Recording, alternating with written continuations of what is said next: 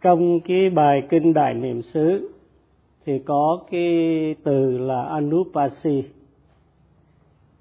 Thì và anupasana có nghĩa là cái sự ghi nhận lặp đi lặp lại để một một cách ờ, liên tục. Cho nên người hành giả cần có sự tinh cần trong khi thực tập hành giả cần cả ba loại tinh tấn là tinh tấn khởi động, tinh tấn triển khai và tinh tấn hoàn thành trong cái sự thực tập của mình trong mỗi phút giây. Người mà có cái nỗ lực tinh cần thì sẽ loại trừ những cái gì mà đáng bị chê trách, như là sự lười biếng. Và một người mà có cái sự tinh cần vuông bồi chánh niệm thì sẽ không bị che cách và có thể uh, thành đạt những cái điều thiện lành tức là loại bỏ những cái gì bất thiện và thay vào đó bằng những cái sự thiện lành. Thì sự thiện lành ở đây trong cái sự thực tập có nghĩa là sự thanh lọc tâm. Khi mà hành giả có sự tinh tấn thì có thể ghi nhận cái đối tượng không sơ sót một lúc nào hết, nên cái tâm từ từ được trong sạch. Và một người mà có tâm trong sạch thì không bị chê trách và vì biết cái giá trị của sự tinh cần, cho nên một hành giả luôn luôn nỗ lực không ngừng, không sơ sót trong khi ghi nhận cái đề mục. Nhờ vậy mà cái chánh niệm được vuông bồi được à, vững vàng và định tâm được phát triển mạnh mẽ. Và nhờ sự định tâm mạnh mẽ mà tuệ giác sinh khởi theo từng giai đoạn. Đối nghịch với hôn trầm thủy miên là có cái trạng thái tâm tâm tức là hướng tâm trực tiếp đến đề mục, để ghi nhận đề mục và nhờ có cái sự hướng tâm và nỗ lực ghi nhận đề mục, cho nên tâm ghi nhận có cái khả năng khám phá ra được cái bản chất đích thực của cái đề mục hay là của cái hiện tượng đang được ghi nhận. Tâm được hướng đến đề mục và trà sát trên đề mục, cho nên hành giả phát triển được cái trạng thái tâm gọi là tứ tức là trà sát tâm trên đề mục. Nên không còn nghi ngờ về đề mục nữa. Và trong cái cách này, nhờ có tứ được phát triển mà hoài nghi bị loại trừ. Do đó mà tứ là cái trạng thái tâm, trà sát tâm trên đề mục, đối nghịch lại với hoài nghi. Như vậy, tinh cần và tâm chế ngự cái sự lười biếng cho nên tâm trở nên năng động luôn luôn hướng đến để ghi nhận cái đề mục. Do đó mà khi thiền tập thiền sinh cần áp dụng hai cái trạng thái tâm à, ba trạng thái tâm tầm tấn và tứ. Tầm là hướng tâm đến đề mục tấn là nỗ lực đưa tâm đến ghi nhận đề mục và tứ là cái sự trà sát tâm trên cái đề mục. Khi có cả ba trạng thái tâm, tầm, tấn và tứ, thì cái sự ghi nhận được lặp đi lặp lại đối với đề mục sẽ xảy ra. Và khi mà cái đối tượng là thuộc về thân, thì cái sự ghi nhận lặp đi lặp lại đối với cái đối tượng thân này thì nó xảy ra và lúc đó thì hành giả quán thân kiên thân. Kia có một cái từ Pali là Sampajano được dịch là cái sự tỉnh giác hay là sự hiểu biết rõ ràng. Đây là một cái sự khám phá đúng đắn về cái đề mục, có nghĩa là một cái sự hiểu biết rõ ràng về cái bản chất đích thực của cái đề mục không có sự hiểu biết rõ ràng hay là không có sự tỉnh giác, thì một hành giả sẽ không biết cách thực tập tốt, nên khó mà loại trừ được phiền não. Do đó mà một cái thiền sinh khi hành thiền thì cần phải phát triển được sự hiểu biết rõ ràng để được gọi là một thiền sinh tỉnh giác. Thì tỉnh giác có thể được dịch là sự hiểu biết rõ ràng, có nghĩa là khi một người mà làm hay nói một cái điều gì, thì cái người đó cần có cái khả năng lý luận, hiểu biết, thì mới làm được chuyện. Thì có bốn cái loại tỉnh giác, hay là có bốn loại hiểu biết rõ ràng. Thứ nhất là tỉnh giác về lợi ích hay là mục đích. Có nghĩa là một sự hiểu biết rõ ràng về cái mục đích của việc làm cũng như về lợi ích do cái việc làm đem lại. Thứ hai là tỉnh giác về sự thích nghi hay là sự hiểu biết rõ ràng là xem cái việc mình làm có thích nghi hay không. Và thứ ba là tỉnh giác về lĩnh vực ghi nhận tức là luôn luôn à, tỉnh giác trong cái sự ghi nhận cái đề mục đang sinh gợi nổi bật ngay trong cái giây phút hiện tại tức là tỉnh giác về lãnh vực. Và thứ tư là tỉnh giác chánh kiến, có nghĩa là một cái trí tuệ, khám phá ra cái bản chất đích thực của cái hiện tượng, nên không còn hoài nghi về cái đối tượng đang được ghi nhận. Thì trong bốn cái loại tỉnh giác này, thì hai cái loại tỉnh giác đầu tiên là tỉnh giác về lợi ích hay là mục đích, cũng như tỉnh giác về sự thích nghi của việc làm có thể áp dụng được vào cái đời sống thế tục. Trong cái cuộc sống, khi mình đi làm việc à, đối với sự làm việc, đối với sức khỏe, giáo dục, thì một người cần nghĩ xem là khi mình làm một việc gì trong các cái lĩnh vực này, thì xem việc làm đó có lợi ích hay không. Và nếu có lợi ích, thì xem nó có thích nghi hay không trước khi mình làm một việc mà có lợi ích nhưng mà không thích nghi thì cũng không làm. Và nhờ có sự hiểu biết rõ ràng về cái lợi ích hay mục đích, cũng như cái sự thích nghi mà mình làm việc thành công, nên cái đời sống của mình được nâng cao. Đối với một người mà có tỉnh giác như vậy, thì các hành động qua thân, khẩu, ý nó được trong sạch, không bị chê trách thoát khỏi hấp lực của phiền não.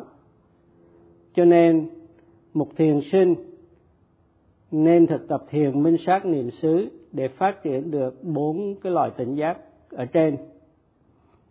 Đức phật đưa ra bảy cái lợi ích ngay trong phần đầu của bài kinh đại niệm xứ để cho thiền sinh thấy hứng khởi mà thực hành thiền minh sát niệm xứ cho nên mỗi khi mà có cái cơ hội tốt thì nên cố gắng thực hành thiền minh sát niệm xứ. Bởi vì sự thực tập sẽ loại bỏ những cái phiền não. Và cuối cùng, nếu mà một người thực tập một cách hoàn mãn thì sẽ được giải thoát hoàn toàn với cái sự thành đạt đạo của a la hán khi một người mà đang còn trẻ và có các cái điều kiện thuận lợi nếu mà có một vị thầy hướng dẫn thích nghi, thì nên nỗ lực và tìm đủ mọi cơ hội để thực hành thiền minh sát niệm xứ. Không nên bỏ qua một cái giây phút nào hết cả trong cái sự ghi nhận đề mục khi mà mình đang hành thiền. Bởi vì sự nỗ lực hành thiền tích cực thì sẽ đem lại cái sự tỉnh giác hay là sự hiểu biết rõ ràng do đó mà cái sự tỉnh giác không chỉ cần thiết trong cái đời sống thế tục, mà cũng rất là quan trọng trong cái đời sống tâm linh. Để có được sự lặp đi lặp lại của việc ghi nhận đề mục, thì hành giả cần có chánh niệm. Càng nhiều chánh niệm thì càng tốt. Để có chánh niệm được nhiều thì hành giả phải nỗ lực, phải hướng tâm đến đề mục, trực tiếp đối diện với đề mục và nỗ lực ghi nhận liên tục cái đề mục khi cái đề mục đang diễn biến. Thì sự ghi nhận liên tục như vậy thì giúp cho chánh niệm được đều đặn, vững vàng, bám lấy cái đề mục. Trong một, nếu mà một hành giả có chánh niệm trong từng giây một thì trong một phút sẽ có 60 lần chánh niệm. Còn nếu chỉ có chánh niệm mỗi hai giây, thì trong một phút cũng có được 30 lần chánh niệm.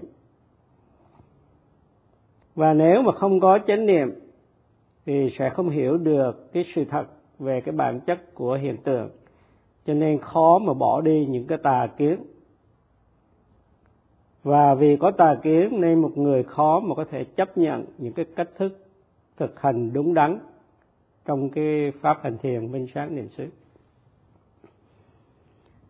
Hành giả nên có tinh tấn, chánh niệm vững vàng và cái sự tỉnh giác để hiểu các cái hiện tượng một cách đúng đắn như chúng đang là. Khi mà hành giả chánh niệm ghi nhận thân và ghi nhận trọn vẹn những cái hiện tượng về thân không mà thôi không có lẫn lộn với các lĩnh vực khác, thì đó là sự quán thân trên thân. Khi mà hành giả chánh niệm ghi nhận những cảm thọ một cách tròn vẹn trên các cảm thọ mà không lẫn lộn với các lĩnh vực khác thì gọi là quán thọ trên thọ khi mà hành giả chánh niệm ghi nhận về hoạt động của tâm, chỉ có ghi nhận những hoạt động của tâm mà thôi, không lẫn lộn với các lĩnh vực khác thì được gọi là quán tâm trên tâm và khi mà hành giả chánh niệm về các đối tượng của tâm, thì gọi là quán pháp, tiên pháp. Và sư sẽ giảng cho quý vị nghe về các phép quán này một cách chi tiết sau này. Bây giờ thì sư sẽ hướng dẫn quý vị làm thế nào để hướng tâm, ghi nhận cái đề mục một cách liên tục, hầu phát triển chánh niệm một cách vững vàng. Hành giả nên ghi nhận cái đề mục chính là sự chuyển động phòng xẹp của bụng với tất cả nỗ lực của mình để chánh niệm của mình được gắn bó với cái đề mục. Trước hết, hành giả phải hướng tâm đến đề mục, có nghĩa là cho cái tâm ghi nhận của mình trực diện với đề mục. Lúc ban đầu mới hành thiền thì cái sự lười biếng thường hay cản ngăn cái sự thực tập của mình. Nhưng mà quý vị nên nhớ cái sự lười biếng chính là cái nội thù số một của sự thực tập. Cho nên quý vị hãy nỗ lực hướng tâm và nỗ lực trà sát tâm trên đề mục. Có nghĩa là quý vị cần phát triển tầm và tứ. Và nhờ có tầm và tứ thì hỷ sẽ phát sinh. Thì hỷ đó là cái trạng thái tâm vui vẻ, hoan hỷ đối với cái sự ghi nhận đề mục của mình. Và khi mà mình phát triển những cái trạng thái tâm như tầm, tứ, hỷ thì là mình đã đi trên cái con đường để mà loại trừ những cái chướng ngại cho việc thanh lọc tâm để làm cho tâm trong sạch. Cho nên lúc ban đầu, quý vị phải cố hướng tâm một cách chính xác đến đề mục, tức là phát triển cái chi thiền tâm. Và rồi giữ tâm trà sát trên đề mục, tức là phát triển chi thiền tứ. Rồi hành giả cần phát triển một cái tâm gọi là tâm ẩn cư. Tức là tâm ẩn cư đây là một cái tâm mà muốn thoát khỏi cảnh ồn ào, náo nhiệt khi mà đến uh, khó thiền nhưng mà khi đến khó thiền rồi thì phải phát triển cái tâm ẩn tư để tránh xa những cái phiền não. Như vậy có tầm có tứ thì tâm không bị các chướng ngại ngăn cản. Do đó tâm rất là năng động tươi mát ghi nhận đề mục liên tục. Cho nên tâm càng ngày càng trở nên trong sạch. Và khi tâm trong sạch thì hỷ sanh khởi khi mà hành giả ghi nhận một cách song hành, chính xác đề mục với tầm và tứ, thì sẽ phát triển được những cái thiền chi hay là các trạng thái tâm như hỷ, lạc và nhất tâm. Thì nhất tâm ở đây có nghĩa là sự định tâm, tức là sự gom tụ, an định tâm trên cái đề mục. Thì nói tóm lại, khi có tầm, có tứ thì tâm năng động, tươi mát và chánh niệm được vuông bồi và định tâm được phát triển, nên hỷ phát sanh. Thì những gì mà sư vừa giảng thì thật ra đó là những cái tầng thiền. Bởi vì khi mà các thiền chi có mặt thì các thành thiền nó được à, có mặt khi mà quý vị đạt được những cái tầng thiền à, minh sát với những cái thiền chi như vậy thì dù quý vị thấy nghe ngửi nếm đụng chạm quý vị cũng không có cái sự tham đắm hay dính mắc hoặc là sân hận. Dù là quý vị phải dù quý vị gặp được một cái đối tượng ưa thích nhưng mà tâm của quý vị không cho là cái điều này đáng ham thích dính mắc cho nên quý vị không có khởi tha mái trong tâm. Một khi tâm mà hướng đến đề mục và trà sát trên đề mục, thì các cái chướng ngại của tâm hay gọi là các kiềm cái không thể nào mà sanh khởi được. Thì tóm lại, khi quý vị có tầm có thiền chi tầm thì hôn trầm thủy miên không có sanh khởi. Khi quý vị có thiền chi tứ tức là cái trạng thái tâm trà sát tâm trên đề mục thì hoài nghi không có mặt vì tứ đối nghịch lại với hoài nghi. Khi quý vị có thiền chí hỷ tức là trạng thái tâm vui vẻ hoan hỷ ghi nhận đề mục thì sân hận.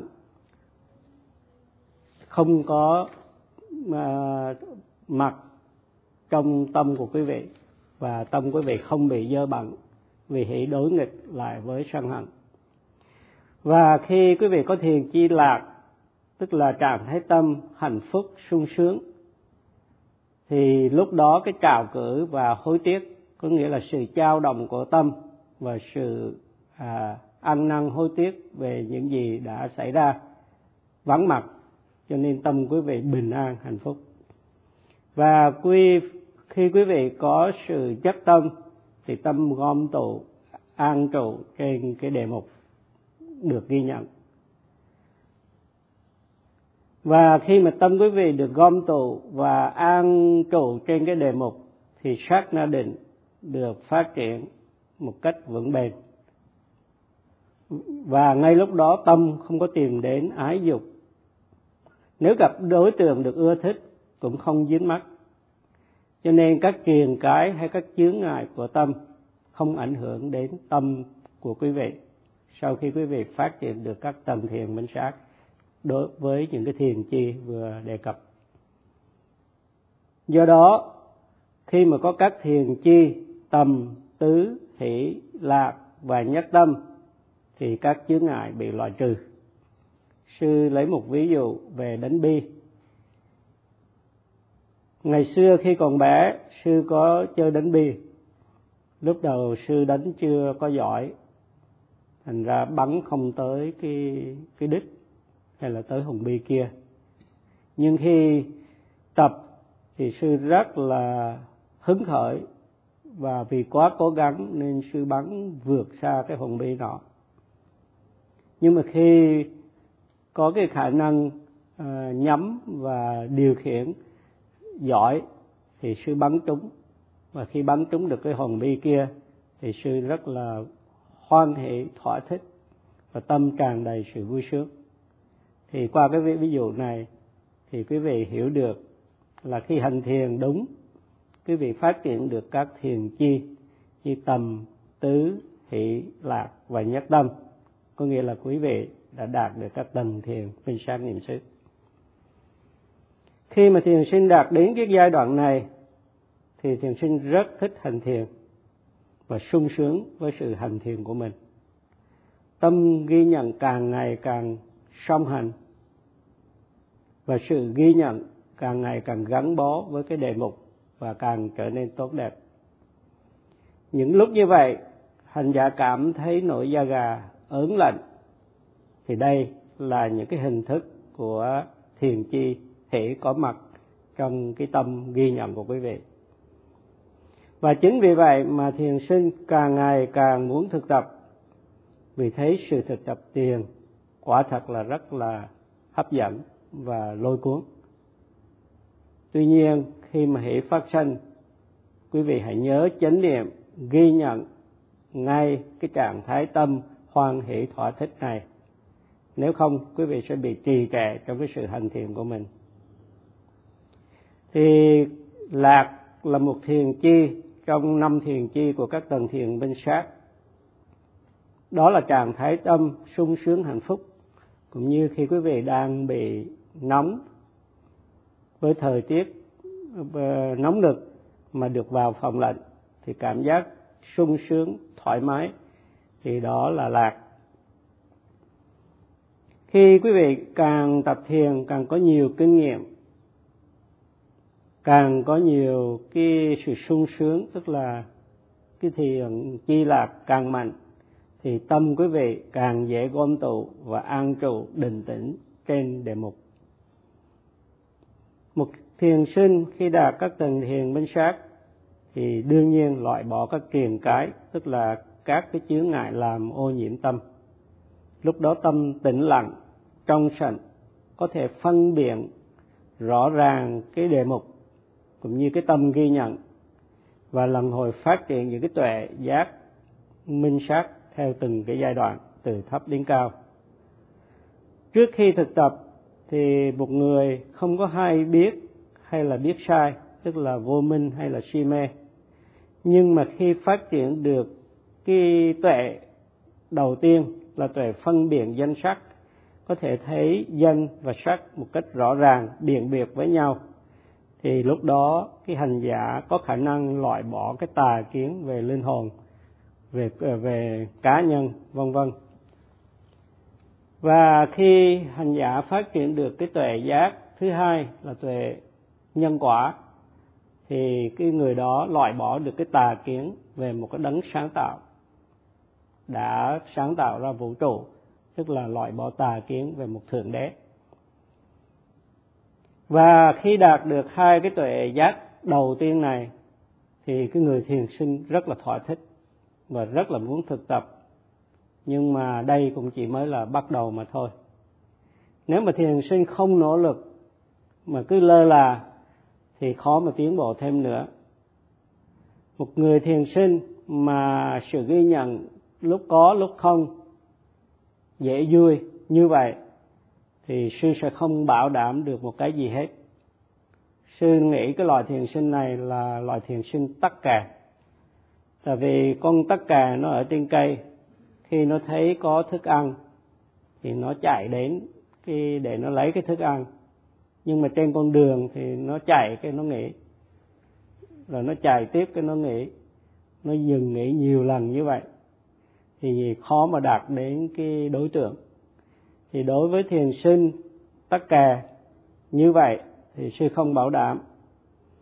Thiền sinh không thể nào hành thiền lúc nghỉ, lúc không trong cái sự ghi nhận của mình, mà cần phải tinh cần, nỗ lực ghi nhận đề mục một cách liên tục để phát triển chánh niệm một cách vững vàng và định tâm được vuông bồi, thì sư mới đảm bảo được là tuệ giác sẽ đến với các thiền sinh đó cho nên, trong cái sự thực tập, hai cái yếu tố mà quý vị luôn luôn nhớ trong lòng là nên lắng nghe những cái lời chỉ dạy trong các buổi pháp thoại hay trong các buổi trình pháp và áp dụng những cái sự chỉ dẫn này một cách xích sao trong cái sự thực tập của mình. Được như vậy thì sư bảo đảm quý vị sẽ đạt được kết quả một cách chắc chắn do đó mà sư mong quý vị hãy nỗ lực, hãy tinh cần để dập tắt những cái sức nóng của phiền não trong cái nội tâm của mình. Và sư chấm dứt bài pháp thoại ở đây.